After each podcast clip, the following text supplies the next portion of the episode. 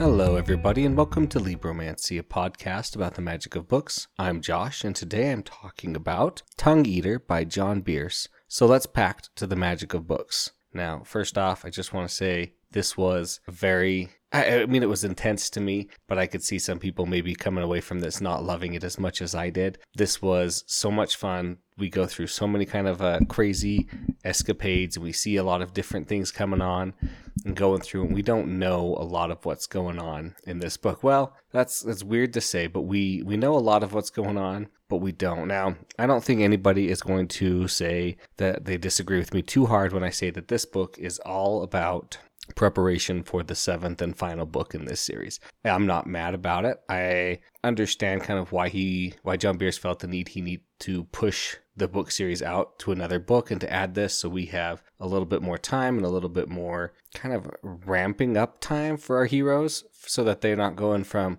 all right we just had this huge fight now we're going to immediately do this and i feel like having this book and the seventh book which I've never read together would just make this it would make it either an exceptionally big book that was just too much. And, and, so I think by cutting it into two books, it makes it much better. And I do feel like, well, it's tough to say. There's, the plot here was to to do a couple things here. If you, this is going to be a little spoilery for the last books, which if you're starting on the sixth book, then you know, power to you. But I would definitely recommend starting at book one. But the main goal of this or plot of this book is to get a little bit more power and to help Kanderon become free from the from how she's been injured and she's not quite dead but not quite alive, right? And we're going to talk a little bit about that right now because it doesn't uh, it's not a huge spoiler for the whole book, but basically her magic and their warlock pact has kind of become attuned to a different state and it needs to be kind of shocked back. And so, a certain way they have to do that. And that's what the main goal here is, along with getting a little bit more kind of knowledge and power. So that's what our main crew is going up, is up to during this book. Now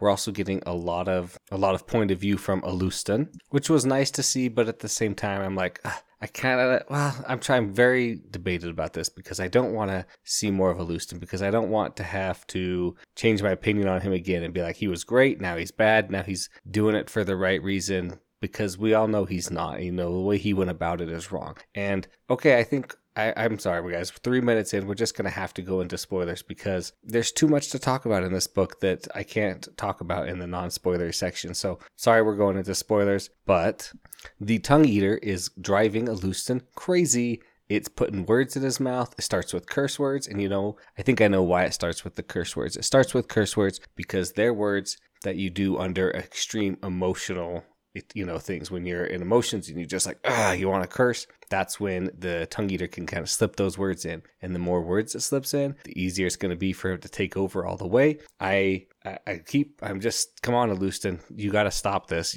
The tongue eater Yes, you're going to get your revenge, but the tongue eater is a bad idea. It is not the way to get revenge. Like, destroying the whole continent is not a good idea. Now, I kind of love his idea, his plan. I'm going to take all of the allies that hate Havath against, or still, that used to be allies with Helicote but didn't come in our hour of need, and I'm going to bring them all through to Havath, and then I'm going to release it, so I'll kill them and I'll kill Havath and all the people who didn't, you know, who betrayed Helicote. It's a good plan, you know, A plus on thought Alustin, but again, this is just gonna be bad, especially since it's driving you crazy. Now, Alustin did have a really cool thing. He creates his relay cube, which lets him split his Farseer, what helps him split his Farseer affinity so that he can do 12 different kind of things at once and make adjustments. He's basically become the control center of any operation, especially with his power ups to his paper uh, magic and his ink magic. Well, ink magic really just levels up his paper magic. So that was a really cool thing that he's he made and has been coming up with. And we learn a lot more about him. Like he's always making these origami animals. That's why he always has so many. He makes as many as he can every day while staying under safe limits. And he's increasing his ink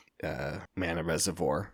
Now, the only downside to using the relay cube is that the tongue eater was able to seize seven of the 12 or yeah, seven of the 12 parts of his mind until the, the relay cube was, uh, the tongue eater was able to grab seven twelfths of his mind until the relay cube was destroyed. So mm, perhaps it was best that it was only a one time use kind of a thing. And of course, we're learning more about Valia and that she doesn't know about all these multiversal people manipulating things behind the scenes. You've got Kanderon's patrons versus the Havathi patrons, who are also the Ithonian patrons. And I'm pretty sure this is prediction number one I'm making. Valia is going to turn against Havath and either save Alustin or she'll die in place of Alustin. I don't know what's going to happen, but she's going to turn and she's going to join Alustin because she never knew about this multiversal meddling and she does not like it. Okay, next little prediction here. Um, I don't know how, but I totally missed that at the very end of the book that Kanderon or that the Watcher and the Liar and a Kyrene birth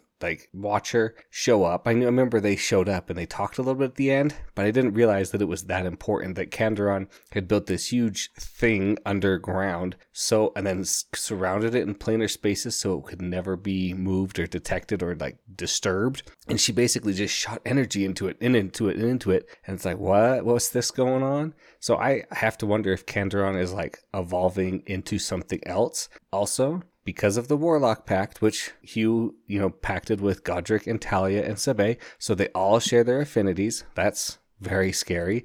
First off, we'll get to that in a minute, but I wonder if Kanderon might be gaining some of these new affinities as well. Now, theoretically, she shouldn't because the Warlock bonds with, you know, it's he's Kanderon wasn't involved in that bond, but it kind of was because it had to shake that had to shake their bond free, right? So that could be very scary if she all of a sudden has you know 12 affinities as well. Now let's uh talk and it's obviously a very important moment because everybody's coming to watch it so so let's talk about our crew. They warlock packed each other and they all say hey i trust you. You trust me. You know we're basically a big old family right? So they uh they packed each other with no clauses no restrictions no nothing. And that's just that was impressive in the first part. And they use this nice aether crystal to channel it through so that it they can do this. And it forms them each rings that they have that has their own has all 12 affinities on the ring. And each affinity has its own mana reservoir, which is going to continuously grow and grow and grow, right? That's crazy. And then they also get all 12 affinities, and while they're binding it, they see each other's aether bodies, and we learn why Talia's bone magic is so messed up. Because during year one, she somehow ruptured her uh, bone reservoir and dream mana reservoir has been leaking into it. Now, this is kind of just an odd thing, but that's why her bones grow before they explode because of the dream. And then the bone kind of just, the bone that grows was just like ambient dust or whatever being made, and then it just disappears again. So, kind of a cool thing. But they are just, they did something very, very scary here because they get visited by somebody who's like, "Oh, you guys did a big power thing. You guys are not smart. You should not have done this in the labyrinth. You shouldn't have done this alone. You shouldn't have done this only protected by one type of magic. I'll watch over you guys though. Don't worry. You know, okay, who are you? Why are you watching over us? Like, I appreciate it. I love it when my heroes don't get murdered in the, you know, while they're asleep because they didn't know better, right? But oh boy, they've got some learning to do now. Granted, in the time they have before the next book, they're not going to have that much time to like practice their affinities. So I really do like that they're like, okay, everybody, let's all pick one of the next one of these uh, magics we have, and we'll just strictly use that for siege magic because, as we learned in the previous book, siege magic kind of ruins that reservoir for anything but siege magic, which is a huge downfall for siege magic. But on the other hand, if you have 12 affinities, you're probably not going to be able to train one of them very well, so you might as well just train it to be siege magic. So Godric, of course, chooses the obvious. Well, Starfire is going to be my siege magic. Good choice there, Godric. I love it.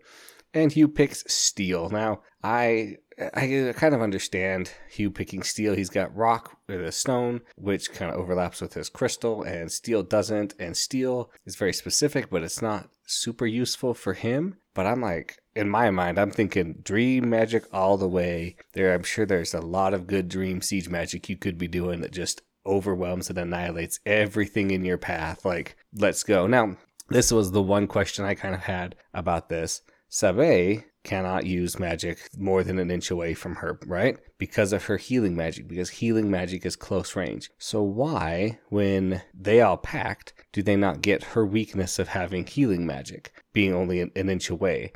I, I can't remember exactly what was said, but Hugh said something about it being a mana technique. And I'm like, well, how would they teach her that mana technique if it's you know what I mean? Like how did she learn the inch away only mana technique that requires the formless, or is it just because of the way her four like obviously Talia did not give them corrupted fire dreams or fire dream, dream fire because it's they don't have the tattoos, so they just get regular dream and regular bone mana. So I have to think it's just something to do with they have you know, somehow in Sabae that connection those connections kind of messed it up, and the rest it didn't. Now uh, I'm glad none of them chose healing as their siege magic because that would be obviously a bad idea. Now, but this is funny because they're like, oh yeah, let's do this, and then Talia and Sabae are both like, oh yeah, we've actually figured out something even better than just dedicating one to siege magic, but we're not going to tell you. We're going to work on it and surprise you with it in battle. And that just totally rings true for Talia because when they're fighting on Kemetria in the, the Rune planet, right? And they're fighting on the back of the, the train, is what I call it in my mind, right? Um, she's wrestling with one of the paper mages. Well, it's not paper mages, it's the armor, the paper armor. And she shoots the Dreamfire stream out of her mouth. And she thinks to herself, you know, if you're not going to be dramatic about it and use good presentation, then why are you even a battle mage? And it's just like, yes, that is so Talia. That's so awesome. So funny. Oh, and I let's just talk a little bit about the labyrinths. I like this description. I thought this was a really nice kind of atmosphere. He's describing the way that the atmosphere slowly shifts from like your world atmosphere, or your world labyrinth, to just a regular kind of labyrinth, and then back into the next world labyrinths and we also get different types of labyrinths we get you know regular labyrinths that we're used to and we get mist form labyrinths which are just mist and you have to just know the path which of course with mackerel the magical labyrinth stone is going to be easy to get through and then we have like hybrid ones where it's like mist form up to a certain point and then a regular labyrinth. Now, this was pretty funny and pretty good. And I loved when they get to the first world they go to because the more distance they put between them, the easier it is to shake that bond loose. And like, oh yeah, we'll just go to a different world. That'll, that's really far. We'll get that done quick. In the first world they go to, Apoptis. And they're like, he was like, okay, here's the rules. Don't rest under the trees. Don't expose your skin. And when the world turns white, we have a few minutes before we all die. And it's like, what? Oh, that's crazy. And so it's a pretty fun, interesting world that he's created. There's carnivorous trees. There's other plants and animals. There's plants, but as soon as the sun starts turning white, or the plants start turning white, the sun's about to do a solar flare kind of thing that just destroys everything.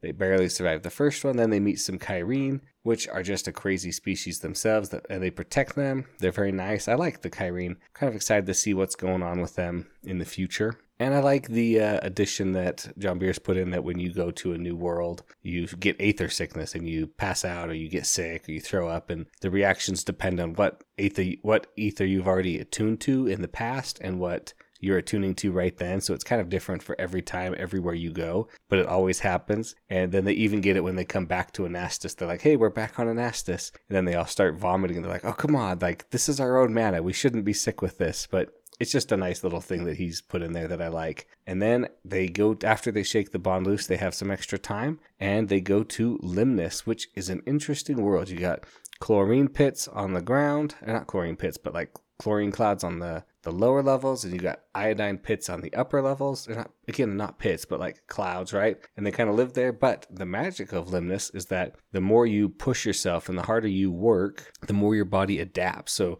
if you go up to the iodine clouds more and more often your body will uh, keep adapting and then you'll be able to survive it longer and longer. And the same if you go to chlorine or if you do both i'm sure there's something you could do there. But the people all wear masks and they wear these silk cloths that protect their things. And so the nice thing about this magic, though, is that it, you can get it after about a month. You, your body starts adapting, and they have about that much time, plus a little bit before Alustin's declared attack, because of course he declared when he's going to attack Avoth. You know, it has to be the anniversary of when Avoth destroyed Helicote, and nothing's going to stop him from doing that. Now, we're going to skip back to Alustin for a second. What is the last echo of the Lord of Bells? Multiple times we hear Alustin talking about it and saying, Oh, yes, I've activated it. This is what it is. But in his head, he's thinking, Well, I'm not going to tell you exactly what it is. But all, all he says is, It will punch through the Havathi's defenses, and then they'll be able to go in and destroy the Dream Eater, or the Tongue Eater.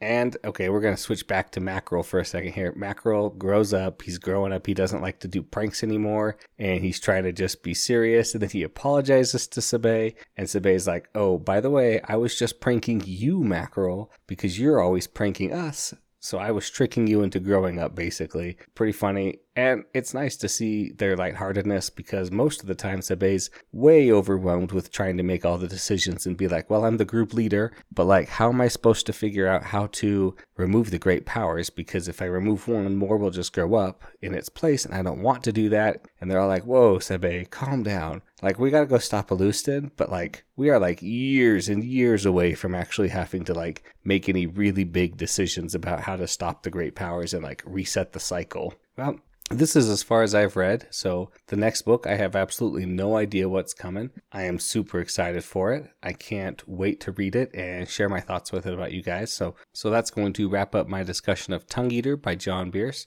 Thanks everybody for listening and thanks to David Hilowitz for the intro and outro music. Of course, if you have any questions, comments, please send those to libromancypod at gmail.com. Please like and subscribe wherever you get your podcast from. And remember, to pact with the magic of books.